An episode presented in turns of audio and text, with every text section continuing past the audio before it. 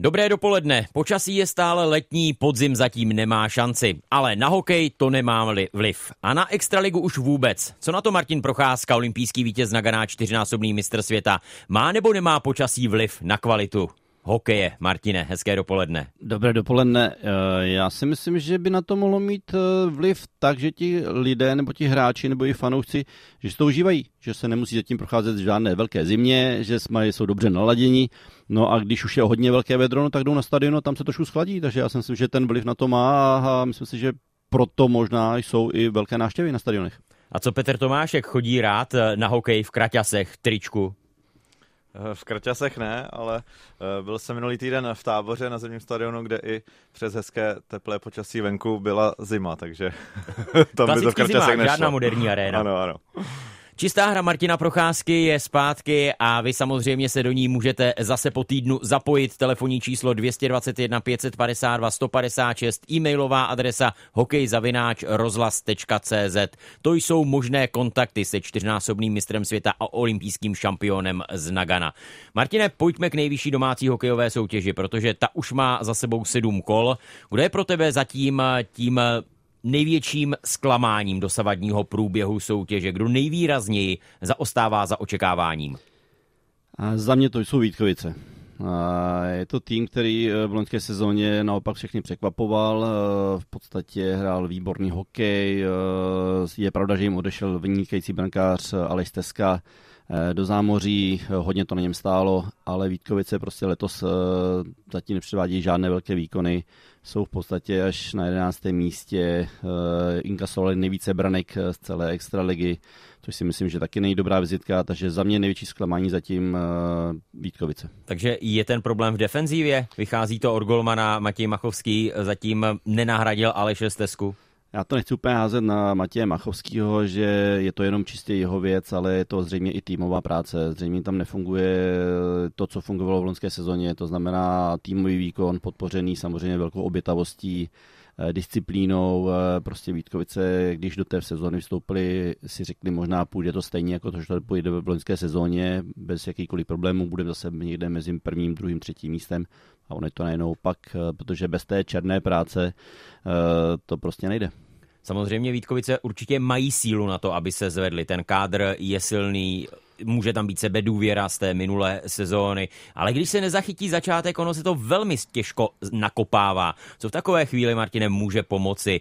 Nějaká týmová schůzka, kde si to všichni vyříkají bez eh, servítku, když se kabina zavře dohromady a všichni si to prostě povědí na rovinu, tak jak to cítí? No tak dřív to tak bylo. Když něco nefungovalo, neklapalo to v týmu, uh, najednou prostě hráči, ti, kteří od toho jsou, třeba ti zkušení starší hráči najednou viděli, že tam není takový ten týmový duch, tak uh, se svolala, jak se říká, společná večeře a, a tam se to prostě vyříkalo. Někdy to mělo samozřejmě nepříjemné, nepříjemnou, nepříjemný průběh, ale vyčistí se vzduch Nevím, jak to mají eh, v dnešní době hráči, jestli tady to jsou schopni taky absolvovat, nebo jestli to právě každý řeší individuálně. No, já si myslím, že to je právě možná ten hlavní, hlavní problém Vítkovického týmu, že tam prostě není, není taková ta soudržnost, není tam, neklape jim to, protože už si Filipe zmiňoval, že tým mají vynikající, že mají tam výborné hráče, že jo, výborné střelce, ale no, nefunguje to do té obrany. Tam si myslím, že prostě je to jenom o, tom, o, té, o té disciplíně. Kdo se zatím nelíbí Petru Tomáškovi v letošní extralize? Ať už týmově, anebo třeba i individuálně, abychom nemluvili pořád jen o týmech. No tak eh, taky se přám na ty Vítkovice a hodně Plzeň, no. Čekal jsem, oni měli tedy těžký los, bavili jsme se o tom i v jednom z dílů s Tomášem Vlasákem, tak se ukázalo, že ten los nelhal, takže Plzeň jenom čtyři body po šesti zápasech, ale aby si takový tým nechal dát čtyři góly odkladna za sedm minut, to mi přijde extrém. Přitom v Plzni mají dobré brankáře, ale taky no, 13. pozice Plzně, to je zklamání. E, tak nějak mi vždycky bylo sympatické Kladno, ale taky jsem myslel, že bude více bodů, tak jenom čtyři body.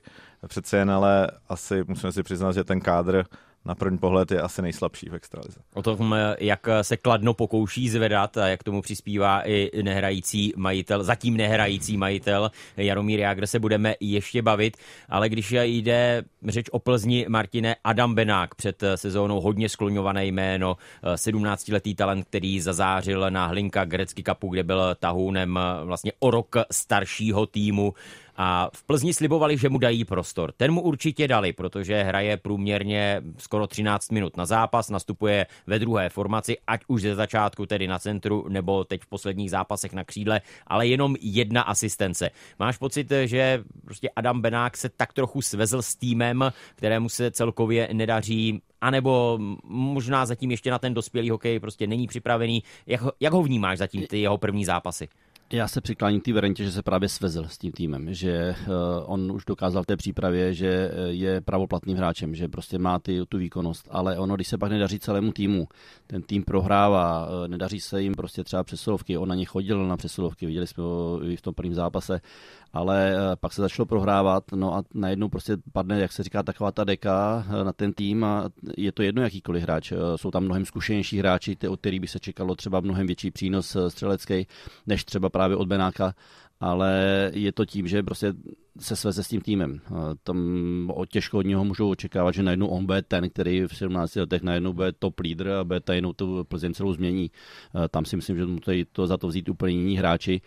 A pak zase právě pokud se to změní, přijde série třeba vítězných zápasů, tak i právě ten Adam Benák se právě do toho dostane a bude, bude mnohem víc vidět. Nevím, jestli mu úplně prospělo to, že zase šel takového toho klasického středního útočníka šel na křídlo. Hmm. Ono to může být tím, že samozřejmě střední útočník většinou brání eh, ve třetině a on nemá ještě úplně takové ty fyzické parametry na to, aby byl tím hráčem, který hraje do zádu a víc bránil okolo brankového prostoru, takže právě proto možná byl přesunutý na křídlo. I tomu třeba nemuselo úplně ideálně prospět, protože jestli je hráč zvyklý, eh, když to řeknu, kariéru hrát eh, na středním, středním útočníka, najednou si musí změnit pozici, takže i to nemusí být úplně ideální pro něho. Každopádně, jak říká Petr, eh, Plzeň zatím velké zklamání, ale říkám, tohle to se může lehce změnit jedním vítězstvím a může z toho točit.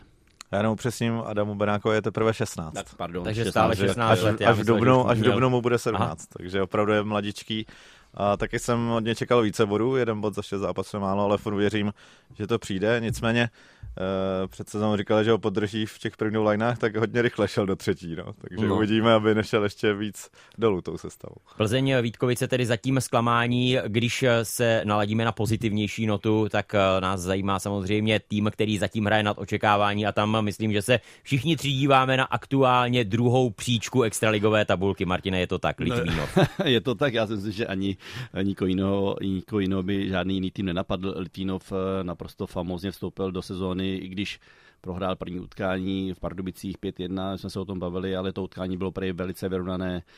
A od té doby potom eh, Litvinov vlastně zvládl všech šest utkání a zvládl je velice bravurně.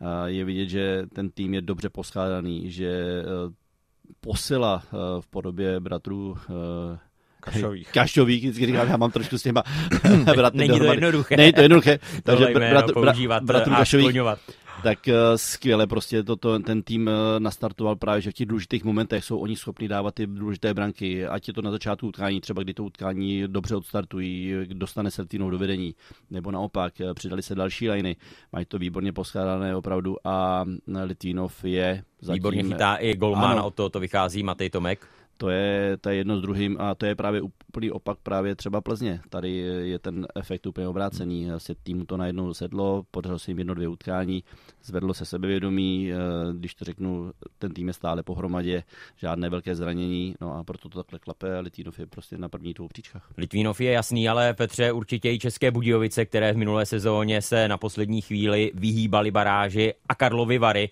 které vlastně ale ty mají tak nějak ty starty, mám pocit v posledních sezónách celkem pravidelně velmi slušné. Eh, mají, ale pro mě jsou největším překvapením právě Vary, protože jsem si myslel, že už eh, jim ten začátek tentokrát nevíde, ale opravdu je vidět, co udělá dobrý brankář eh, Dominik Frodl, ten to prostě zavřel, jenom 11 gólů dostali Vary za 6 zápasů a opravdu pro mě to je hodně, hodně díky němu, protože často mají přes 40 zákroků a prostě to drží.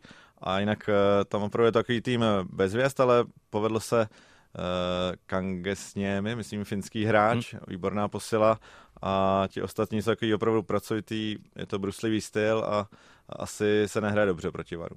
Zapojte se i vy do čisté hry Martina Procházky na radiožurnálu Sport. Kdo se vám líbil v úvodu Extraligy, kdo naopak podle vás zklamal 221 552 156 anebo e-mailová adresa hokejzavináč.rozhlas.cz No a teď je tady hned dotaz od Jana Chovančíka právě díky e-mailu.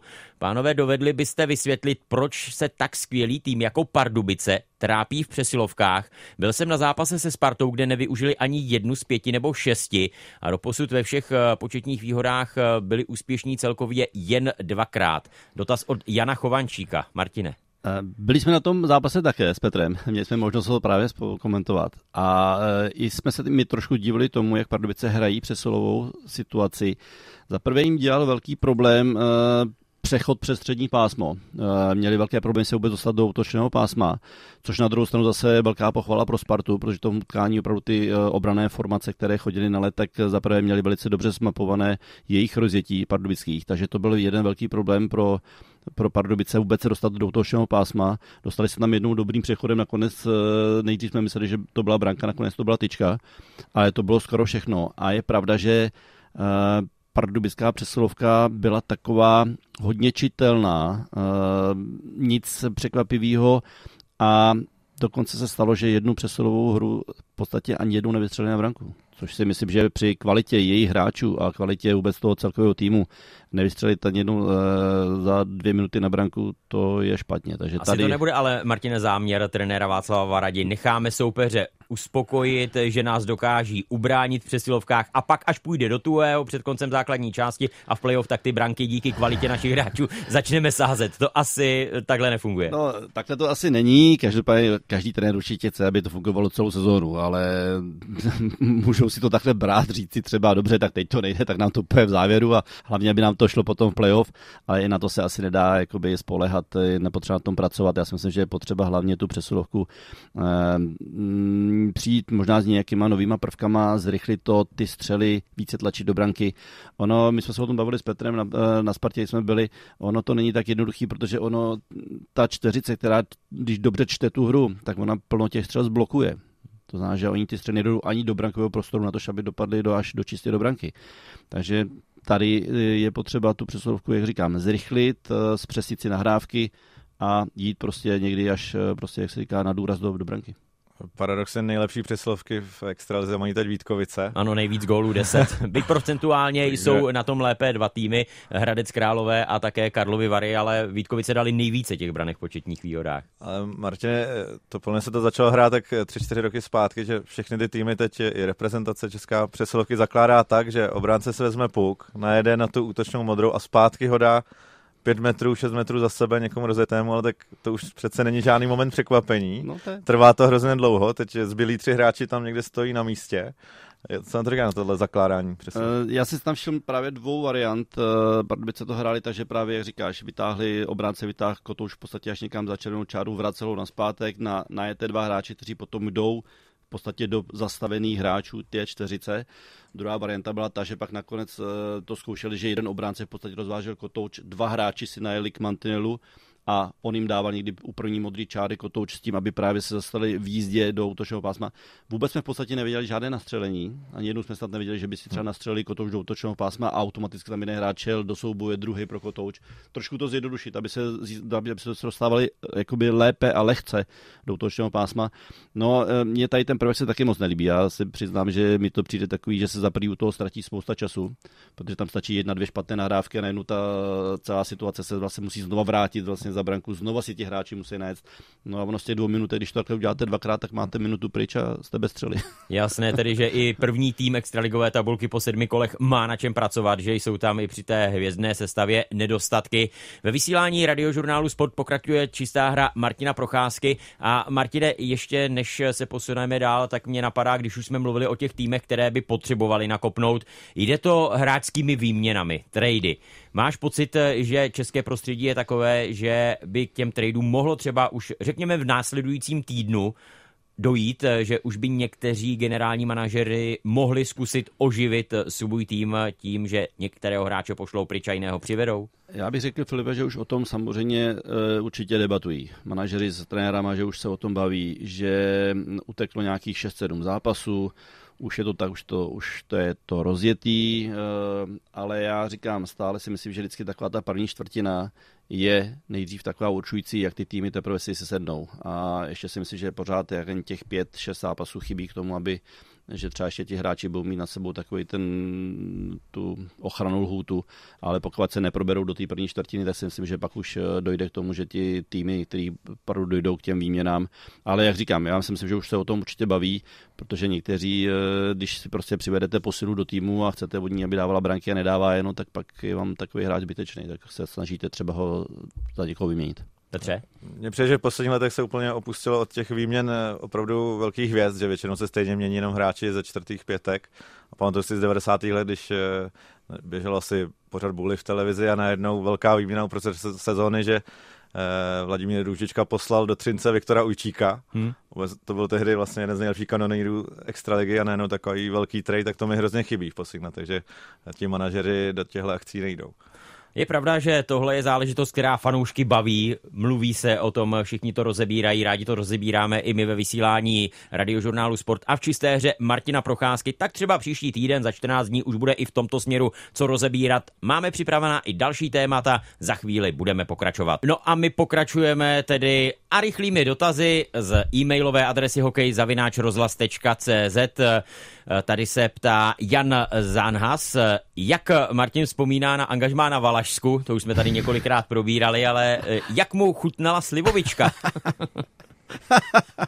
Já nevím, chutná dnes? ne, ne, já nevím, jestli to mám rozebírat vůbec, no jako na angažma ve Vsetíně, no samozřejmě naprosto perfektní, no, my jsme tam měli tým, který jak jsem zmínil několikrát, Roman Čichmánek v brance, Jirka Dopita, kapitán týmu a, a pak jsme tam byli poschádní hráči, kteří v podstatě byli tři lajny z nároďáků. A ono, když ten tým máte takhle poskládaný, tak nemusíte moc trénovat. No. Ono tam moc se toho nenatrénovalo právě díky té slivovičce a díky těm vítězným utkáním, takže my jsme tam dokonce tu první sezónu, když jsme tam byli, tak jsme, myslím, udělali i nějaký rekord v té době vyhraných zápasů nebo udělaných bodů. No, takže jak říkám, no, středeční tréninky byly většinou bez kotouče, protože to bylo po úterním zápase, hrálo se pak až v pátek, tak tam byl volnější den, den ráno. Takže jo, samozřejmě krásná sezóna, já tam měl nejlepší kariéru, teda nejlepší sezónu asi kariéry, kde jsem, kde se mi dařilo a dával jsem góly a nakonec jsem vlastně získali titul nějaký hokejista sezóny, takže výborný, Slovička výborná, prostředí výborný, lidi výborný, lapač krásný, takže já jsem si to užíval naplno. A co, co se dělal ve volném čase ve Vsetíně? Petře, uh, tra, eh, snažil jsem se trávit tak, abych se nepotkával někoho s tou slivovicí právě. Ale ono to bylo, ono to bylo hodně těžký, protože tam uh, každý člověk je fanoušek hokeje. a každý, když jsme potom někam šli, no tak samozřejmě říká, je, kluci, pojďte, daj, dáme si panáčky. Říkám, nemůžeme zítra hrajem. Ano, lidi právě proto. takže to bylo náročný. Ano, ano, takže říkám, eh, bylo to náročný, no, takže jsme se snažili. No, Náročné, ale krásné. Jo, ano říká Martin Procházka v čisté hře a pojďme tedy teď zase k extralize a k tématu Martinovi blízkému. Kladno Jaromír Jágr a nedělní výhra v Plzni, po které Jaromír Pitlík, autor hetriku a také té rozhodující branky v prodloužení, prohlásil. Je to pro nás velká úleva a moc za ní děkujeme i majiteli rytířů Jaromíru Jágrovi, protože v prvních čtyřech utkáních jsme měli spoustu šancí, ale nedávali jsme je, takže si nás vzal pan Jágr do parády po tréninku a teď se to asi projevilo. Pálili jsme s ním snad 200 puků z voleje nebo do mantinelu. Má ohromně silné zápěstí, já ho musím ještě pořádně cvičit. Martine, připomíná ti to něco? Absolvovali jste třeba s Jaromírem Jágrem podobné tréninky, nebo snažil se vás do nich sám zapojit, když takhle on trénoval a díky tomu i vlastně stále ještě v tom svém pokročilém věku 51 letech je schopný působit v extralize? Uh, tak Filip, já to vím takhle asi. Uh, to, to, jaké dávky si on dává, tak si může dávat jenom on, protože on má tak silné ruce a e, dokáže vlastně s těma závažíma na hokejce, e, dokáže s hokejkou se závažím nějakých 20-30 cm od mantelu medicimbálem, stále ten medicimbál prostě nadhazovat jakoby nad, na ten mantinel. Je to z toho důvodu třeba, aby měl sílu v soubojích u mantelu. Tam, já si myslím, že tam ho málo kdo prostě přetlačí. Tam on má opravdu takovou páku, takovou sílu. Má, Počkej, má... tou úzkou čepelí hole ovládat, já nevím, třeba dvou, tří kilo, kilogramový medicimbál? Ano, tak přesně o tom mluvím. Takhle Na ledě? stojí u ledu, má hokejku 20-30 cm od ledu, tam je ten medicimbál a on tím eh, hokejkou, na který má ještě to závaží, tak tou hokejkou, tím medicimbálem prostě ho přizvedává nad takovou tu hranu, jak je u mantenu dole, jak hmm. se brousí, tak tam on to přizvedává různě, bo forehandem, backhandem, třeba 20krát, 30krát, 30krát za sebou, pak backhandem, pak ze strany na stranu. No prostě on to dělá z toho důvodu, aby měl sílu u toho mantelu to není zatím střela, ale tohle to je jedna z tréninkových metod, kde jsem ho sledoval. Eh, já bych to neudělal ani v obyčejnou hokejkou, na to s tím závažím. Hmm. A ten medicinbal už to, to takže, takže obrovské dávky. Eh, nevím, jestli to ty kluci takhle přesně zvládají jako on, ale je to určitě jako jeden z prvků, jak prostě posílit si tělo u toho mantelu. Teď jsem chtěl ještě zmínit, on má hrozně dlouhou hokejku. Hmm. To opravdu má až někam nad, nad, nad hlavu. Prostě já jsem si ten, tomu stoupnul a tak to vůbec nevím, jak bych to držel ani tu hokejku, ale on to dokáže a dokáže mít v tom ještě obrovskou sílu. A dokáže s ním vystřelit. A dokáže s ním vystřelit. A teď se, vrát, teď se dostaneme k té střele. Uh, měl jsem s ním několikrát možnost eh, být na ledě a trénovat tu střelu ve smyslu, takže on opravdu jakoby uh, takhle extralivý hokejista by měl umět vystřelit každý. Jako na tom není nic, jako co by neměl mít. Jako jinak by nemohl hrát podle mě extraligový hokej. To znamená vystřelit eh, prostě eh, tahem, švihem, golfovým tak. úderem, bez přípravy z jedničky, nebo i s tím, že si to můžu nachystat. Prostě jak, jakýkoliv drus, přesně, přesně tak, líbych to neřekl, Filipe, už to vymhlo přesně všechno. Ale jde o to teďka. V té rychlosti a kolikrát v těch eh, rotacích je potřeba jakoby vlastně v podstatě to tělo nasměrovat tak, aby ten kotou čel do branky. A on není, to můžu asi říct, on není žádný velký velký střelec golfovým úderem, hmm. takže on jeho golfák v podstatě on ho moc nestřílí. Když... Ono s tou dlouhou hokejkou, ani to, k tomu srovnal, asi by nebylo jedno. Ani to možná tím ani nejde, takže možná to je z toho důvodu. Ale zase má neuvěřitelně rychlou střelu švihem. Má takový ten krátký, rychlej švih. Ono to vypadá, že vlastně ten kotouč v podstatě jenom veze, nemá vůbec nějak jako nataženo, ale právě těma dlouhýma rukama, tou pákou dokáže prostě v podstatě hned z toho jakoby vystřelit. Je to hrozně eh, nepříjemný pro brankáře, protože brankář neví vlastně, kdy vystřelí. A e, několikrát jsme trénovali to, že i ukazoval vlastně nastavení toho těla, kdy já nevím, jestli to teď dobře vysvětlím přesně takhle, ale jako když máte branku v útočném pásmu a e, je obránce na ose a dává vám nahrávku třeba na levý mantinel, abyste to třeba měl na forehand. Já jsem byl pravák, takže jsem byl u levého mantelu, Jarda Jagr je levák, takže je u pravého mantelu. Ale on to dostane tak a to tělo má nasměrovaný, že se v podstatě dívá do rohu, do rohu kluziště protože ten kotouč přijde a on vlastně jako dostane tu nahrávku, ale ta střela nebo nepotřebuje jít do toho rohu, takže on se tam má to tělo nastavený a tu střelu on potřebuje dát tak, aby vlastně šla jako na tu, dál na tu osu to, mm, do, na toho brankáře. Mm-hmm. Takže to jsou takové metody, které on takhle on vlastně v podstatě těm hráčům ukazuje, protože někdy je to postavení toho hráče důležitější než ta střela. Mm protože pak ta střela jde prostě úplně nikam jinam. Jde metr od branky, nejde tam ani, aby se odrazilo od brankáře. Takže to jsou ty prvky, si myslím, který Jarda s těma hráčema právě trénuje na těch tréninkách. Postavení hráče, postavení těla, eh, možná nějaký, aby byli dobře v nějakým při pokleknutí, aby prostě dobře to dokázali reagovat. No a tohle to si myslím, že ty mladí kluci potřebují a já jsem několikrát u toho byl a opravdu to fungovalo. A ještě se mi líbila jedna věc, kdy on uh, rád právě střílí vlastně z takových těch nečekaných pozic, pro golmany. Takže on třeba stojí někde na úrovni kruhu, stojí 2-3 metry od mantinelu, narazí si uh, vlastně tu nahrávku jako o mantinel a jakmile ji zpracuje, tak okamžitě z toho vlastně vystřelí vlastně. A přitom dokáže, je natočený někam úplně A je natočený úplně někam jinam. Takže on vlastně jako jenom chce toho golmana překvapit, ale potřebuje si natrénovat nebo nacvičit to, aby když ten kotouč takhle dostane, tak aby věděl, že ta střela jde do branky. Že ji nikam neprožene za branku a neví, že nekotoč. Kolikrát to vidíme u hráčů, že vystřelí a vlastně se ztratí pásmo, protože vystřelí a vyžene to eh, po, po mantinu ven. Takže já jsem si, že plno tady těch prvků eh, asi Jarda s těma klukama dělá a no, měl by jim to přinést určitě nějaký přínos. No. Plzni to pomohlo, bylo z toho nakonec eh, vítězství tedy v prodloužení. Jsou tohle záležitosti, Martine, na které si přišel vlastně Jaromír Jágr v průběhu té své kariéry a tím, jak je geniální hráč sám? A nebo tohle eh, vysvětlují i trenéři eh, svým svěřencům a slyší to i od nich? Nebo je tohle právě to know-how toho jednoho z nejlepších eh, hokejistů celé historie? A si myslím, že to je díky té jeho zkušenosti velké FNHL, kde to viděl už eh, možná, když tam přišel jako mladý kluk, to viděl u těch starších, kluk, eh, starších hráčů tam, protože já, když jsem třeba teďka pár let naspátek viděl Kanaďany, když přijeli na rozbruslení, na mistrovství světa byli na rozbruslení, tak oni v podstatě dělají něco podobného, na, eh, nejsou to takový ty klasické rozcvičky, jako se dělávali tady dřív u nás, jedna střelba, druhá střelba, dva na jednoho, tři na dva, rozjetí, oni dělají úplně něco jiného, oni se v podstatě potřebují dostat do nějaký takový jako zahřívací teploty, ale chtějí si už, aby byli připraveni do zápasu, aby právě dobře orientovali se okolo branky, takže oni si nahrávají nahrávky jenom prostě třeba stojí a dostávají nahrávku v mantinela spoza branky a chtějí to dávat hnedka pod horní tyčku. Aby si ty ruce, aby si ty návyky hnedka co nejrychleji zvykli do toho zápasu. A já si myslím, že tohle on si převed, nebo přinesi to vlastně z toho, z toho zámoří a, a nemyslím si, že by ho úplně bavila taková ta klasická rostlička, jak se tady dělávala dřív, vlastně takový ten, jak se říká, hada, jeden za druhým jede a střílí na golmana, no to prostě jako není zahřátí, no, takže já si myslím, že tady ty věci všechny on si přinese díky tomu, jak, co tam všechno zažil v NHL a, a snaží se to teďka předávat vlastně těm, tým mládeži a těm klukům tady. A provozuje stále Jaromír Jágr ty své pověstné večerní nebo dokonce noční tréninky? Určitě, já si myslím, nevím teď, jak na tom je teď, ale ještě v loňské sezóně nebo v těch předloňské, když já jsem teda měl možnost být nakladně a byl jsem u, u juniorky PZky, kdy my jsme právě dostávali už ty poslední ledy, kdy jsme končili v podstatě 10, kdy už v eh, 10 jsme měli my konec tréninku, tak já jak během toho tréninku právě přicházel teprve. My jsme skončili, oni mu udělali let, on po nás na let. Většinou tam měl k sobě jednoho ještě jako třeba kolegu nebo nějakého pomocníka, který mu třeba nahrával nebo mu e, dával nějaké nahrávky nebo mu spopoval čas nebo já jim to tam všechno dělali. Výhoda majitele. Ale přesně tak, e, normálně, jak se říká, nakleně hala svítila do půlnoci, takže já jak ty noční tréninky absolvoval a absolvoval já si říct, snad každý den.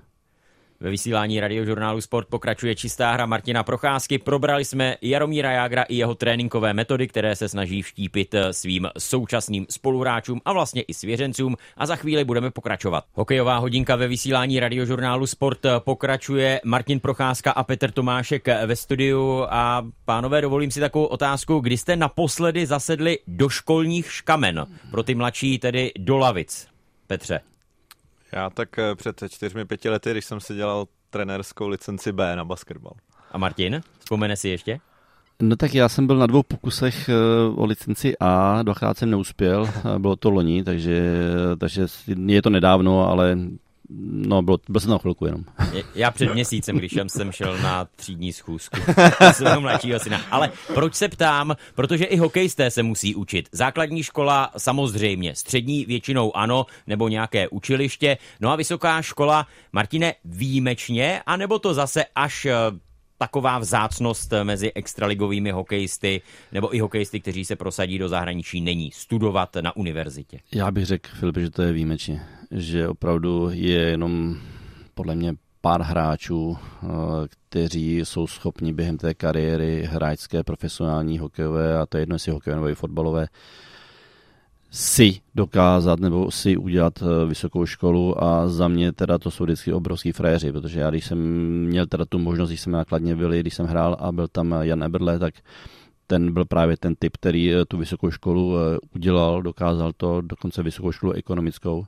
Takže asi nic jednoduchého a, a vím, že vždycky, když... Ty, říkáš dokonce, ale No. Zlý jazykové tvrdí, že to je nejtěžší Gimpl v Praze. Jo, no tak, tak, pak, tak pak jsem úplně mimo mísu, ale to je jedno. Ale uh, no, já si pamatuju vždycky, když my jsme v podstatě teda měli po zápase a druhý den jsme měli volno a to a on, tak jsme si říkali, tak si kam si půjdeme dneska večer sednout, že to a on říkal, no já si půjdu sednout akorát také knížkám a hmm. druhý den jdu do školy, takže.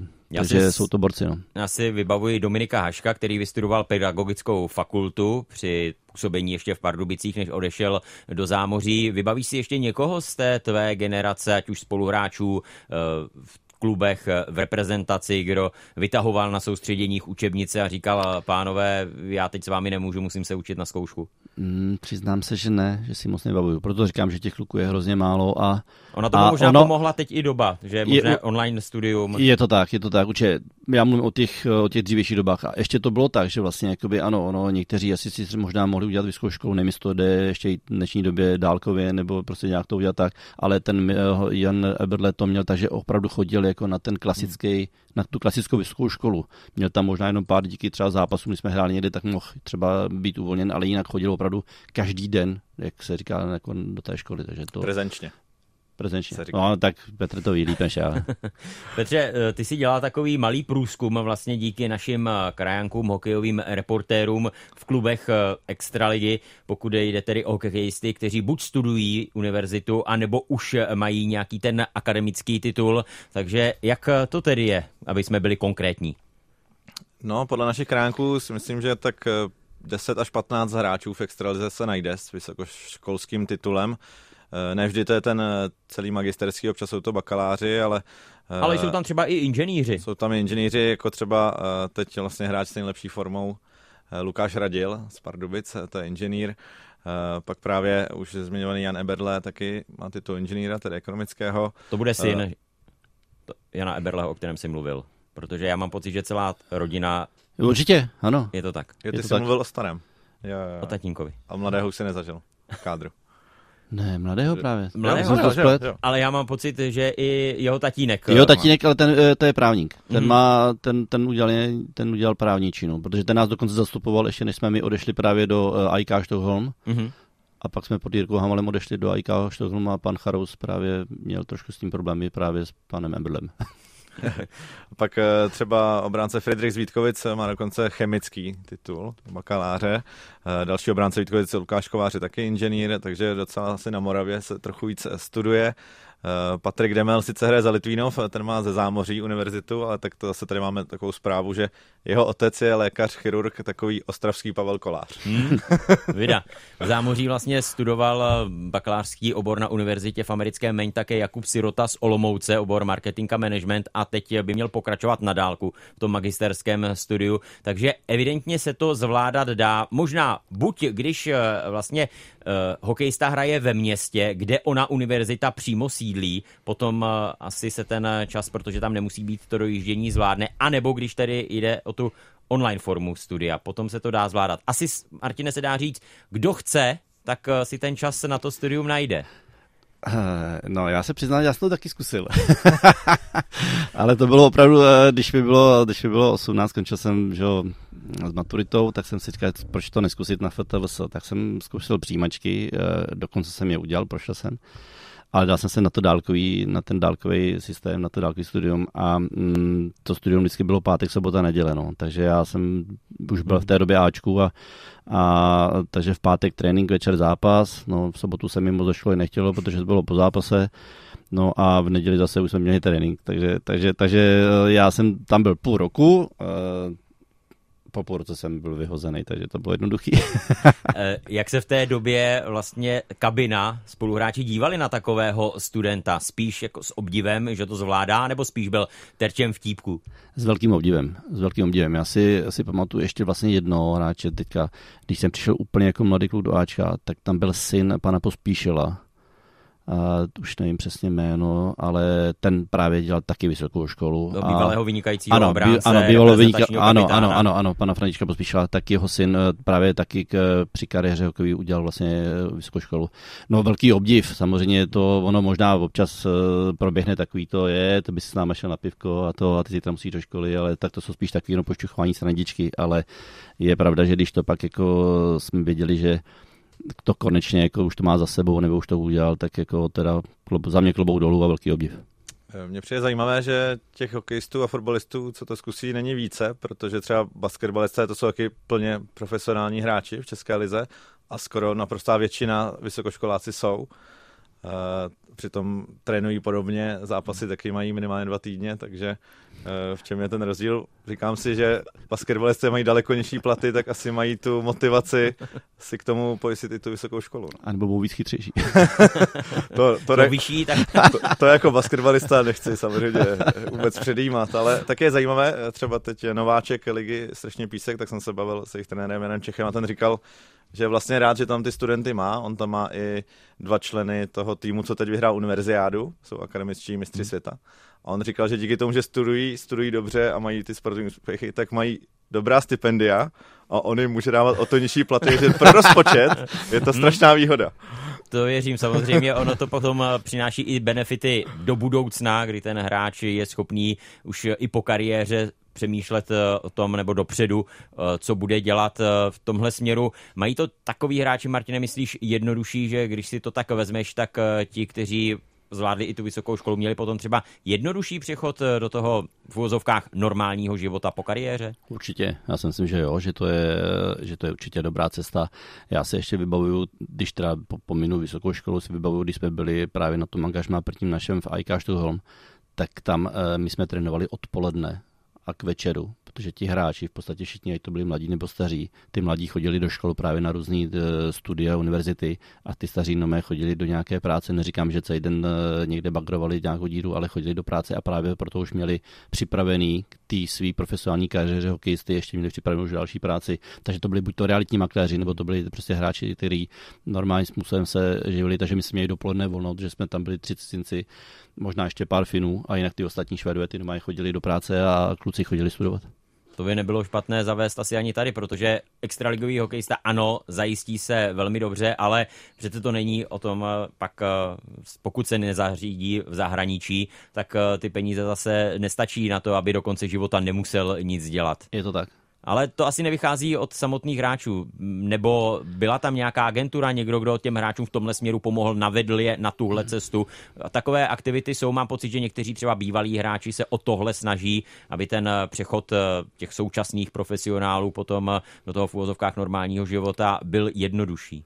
Eh, asi nevím, jakoby, my jsme na to taky tezírali, my jsme si taky mysleli, my tam jsme šli s tím, že budeme trénovat normálně dopoledne, jako jsme byli zvyklí tady, ale najednou jsme přišli do, do klubu, kde to bylo úplně právě opačně, kde nám bylo řečeno, že ty eh, kluci nebo ty chlapi chodí do práce a že, že to takhle tady mají všichni, nebo že to mají většina. Asi ne, neříkám úplně každý, ale prostě třeba 75% toho týmu to takhle měla a, a to asi vycházelo vůbec jako z celé té mentality té země, že prostě oni si říkali ano, hokej je výborná věc, ale není to na celý život a proto je lepší pro nás asi se dopředu dávno takhle zaopatřit. My samozřejmě tohle můžeme probírat ještě dlouho, ale napadá mě ta souvislost eh, se Severní Amerikou. Samozřejmě někdo může říct, je to úplně jiný svět, ale tam to provázání mezi vzděláním a hlavně potom univerzitním sportem a Eh, tím profesionálním eh, sportem eh, je opravdu velké. To tady asi chybí aby možná ti hráči měli i lepší podmínky. A nebo třeba tady byl ten systém, který by dokázal produkovat hokejisty, kteří začnou studovat, ale dokážou se i díky tomu, že na té univerzitě hrají hokej nějakým způsobem prosadit výš. Nebo prostě se bavíme o dvou jiných vesmírech. No, já myslím, že to je těžká teďka tady to otázka. No, eh, chybí, no bylo by to fajn, by to tady bylo, ale asi to není jednoduché to zaprvé odstartovat, udělat to. Teď víme, že tady je univerzitní hokej, je tady nějaká soutěž, ty kluci prostě dělají tu univerzitu, ale není to pořád ta profesionální, ta nejvyšší, že jo, takže mm, není to asi nic jednoduchého. Já, když jsme měli možnost spolu komentovat vlastně univerzitní hokej americký, tak to byli většinou kluci, kteří jsou třeba jedničky až eh, desítky na draftu, jako prostě hráči top, eh, prostě úplně té kariéry a to si myslím, že tady v tom našem univerzitním hokeji hmm. není tady. Tady to jsou kluci, no. kteří páje naopak zase se nedostanou už dál přes juniorku, tak jdou na univerzitu a tam si jdou zahrát tady tu svou úroveň. V Americe to mají udělané trošku jinak, tam to je právě úplně opak, že oni jsou jak se říká, jednička draftu, takže asi velký hmm. předpoklad, že bude hrát pak NHL. No. Tam ta soutěž prostě má takovou úroveň, jo. že těm hráčům se tam vyplatí jít i z pohledu nejen vzdělání, ale i toho svého sportovního růstu. Ale myslím, že to je novinka z poslední dekády, že dříve to tak nebývalo. Že nebývalo, je to pravda. No. hokejová vůbec neměla takový zvuk jako třeba basketbalová, ale teď už se trochu opravdu hodně zvedá. A je to tak a vlastně třeba i hokejisté, kteří byli draftováni, naposledy si vzpomínám na nejmladšího z rodu Hughesu, který jo. byl jako čtvrt, eh, čtvrtý draftovaný a vůbec nešel hned do NHL, řekl, já budu hrát ještě na uh, univerzitě. Owen Powers, jednička draftu z před dvou nebo tří let, ten také strávil ještě rok na univerzitě, než začal hrát za Buffalo. Mě spíš by zajímalo, protože opravdu jsou to plně dva jiné vesmíry, tam ty komunity fungují úplně jinak, tam když jsi prostě špatný na sport, tak stejně jdeš alespoň do té školní kapely, která je při každém zápase a uh, má se cvičená chorea třeba, nebo děláš hmm. roztleskávačku. Ale mě spíš by zajímalo, protože v, té, v tom zámoří to funguje tak, že krom třeba hokeje, tak v tom roce na té střední škole se věnuje i americkému fotbalu a basketbalu třeba, nebo baseballu a evropskému fotbalu. Tak tady se všichni specializují už od mala A já mám synovce, který hraje za táborského fotbal, oni v sedmi letech jezdí hrát třeba do Plzně nebo na Spartu. Mně to přijde úplně na palici, že v sedmi letech jezdí 100 kilometrů a víc hmm. někam na zápasy a hrají jenom, mají čtyři tréninky týdně, jenom fotbal. Je to prostě, co, co si o tom myslíš? No určitě to je špatně. Asi hokej to je ne, podobný, ne? Je, je, to asi podobný a já si vůbec nebavuju, že bychom, zase, to je dávno, že jo, to je dlouho, když jsem to, ale to se hrálo prostě ve okolí jenom. Hrálo se soutěž, která se hrála ve okolí právě, aby to neměly velké náklady aby to kolikrát mohli odvést ty rodiče, teď jako není potřeba jezdit právě těch 100 kilometrů. Jednou za rok se udělal možná nějaký zajímavý eh, turnaj, já si pamatuju, jako když jsem ještě byl v Kralupech nad Vltavou, když jsem byl do páté třídy a jeli jsme na velký turnaj do Gotwaldova ale všichni si to užívali, jsme na celý víkend, byl to jednou za rok, byla to taková ta odměna jak pro rodiče, rodičům se tam samozřejmě líbilo, že jo, my jsme tam byla spousta dětí, takže to bylo fajn, ale takový to celoroční, není potřeba přece jezdit nějakých 100, 150 km na zápasy, jak říkáš, v sedmi, deseti letech, je to přijde úplná blbost a, a naopak, aby ty děti hrály co nejvíc zápasů ve okolí, zahráli si jich co nejvíc, protože já si stále pořád myslím, že ano, trénovat se musí, ale musí se i hrát, protože v zápasech, v soutěžních zápasech, nebo to je jedno, jak tam se ti hráči pořád jako zlepšují. Víme, že na tréninku to prostě někdy jde naplno, někdy to jde naplno, někomu se chce víc, někomu méně, ale v zápase se hraje. Takže já si myslím, že to, to právě, jak říkáš, by se mělo změnit a, a tady tudy by cesta mohla vést. Říká Martin Procházka ve své čisté hře společně s Petrem Tomáškem. Pánové, máme tady ještě dotazy z našeho e-mailu z adresy hokej.rozhlas.cz, tak kdybychom jsme to vzali, Martine, zase aktuálně, co dnes ten zápas mezi Spartou a Vítkovicemi? Jak by si vsadil, ptá se Jan Chovančík. No tak eh, velký předpoklad je, že Sparta potom klopítnutí doma že jo, s Kometou, kdy nedala branku, takže by se měla eh, oklepat, že eh, vědí, že Vítkovice na to nejsou úplně ideálně v obraně, takže by se měli snažit hrát dost útočně aktivně dopředu, ale víme, že zase Vítkovice mají docela vysoké obránce, nebe to nic jednoduchého, takže to utkání za mě bude velice vyrovnaný. Já nepředpokládám, že by to byla nějaká jednoznačná jednoznačný utkání pro Spartu, ale myslím si, že Sparta to utkání by měla zvládnout a měla by zvítězit. Ve vysílání radiožurnálu Sport ten duel nabídneme v přímém přenosu právě i z postřehy olympijského vítěze z Nagana a čtyřnásobného mistra světa Martina Procházky, našeho hokejového experta. Martine, díky a těšíme se tedy brzy naslyšenou. Já děkuji a naslyšenou. Petr Tomášek také součást čisté hry. Petře, díky. Naslyšenou.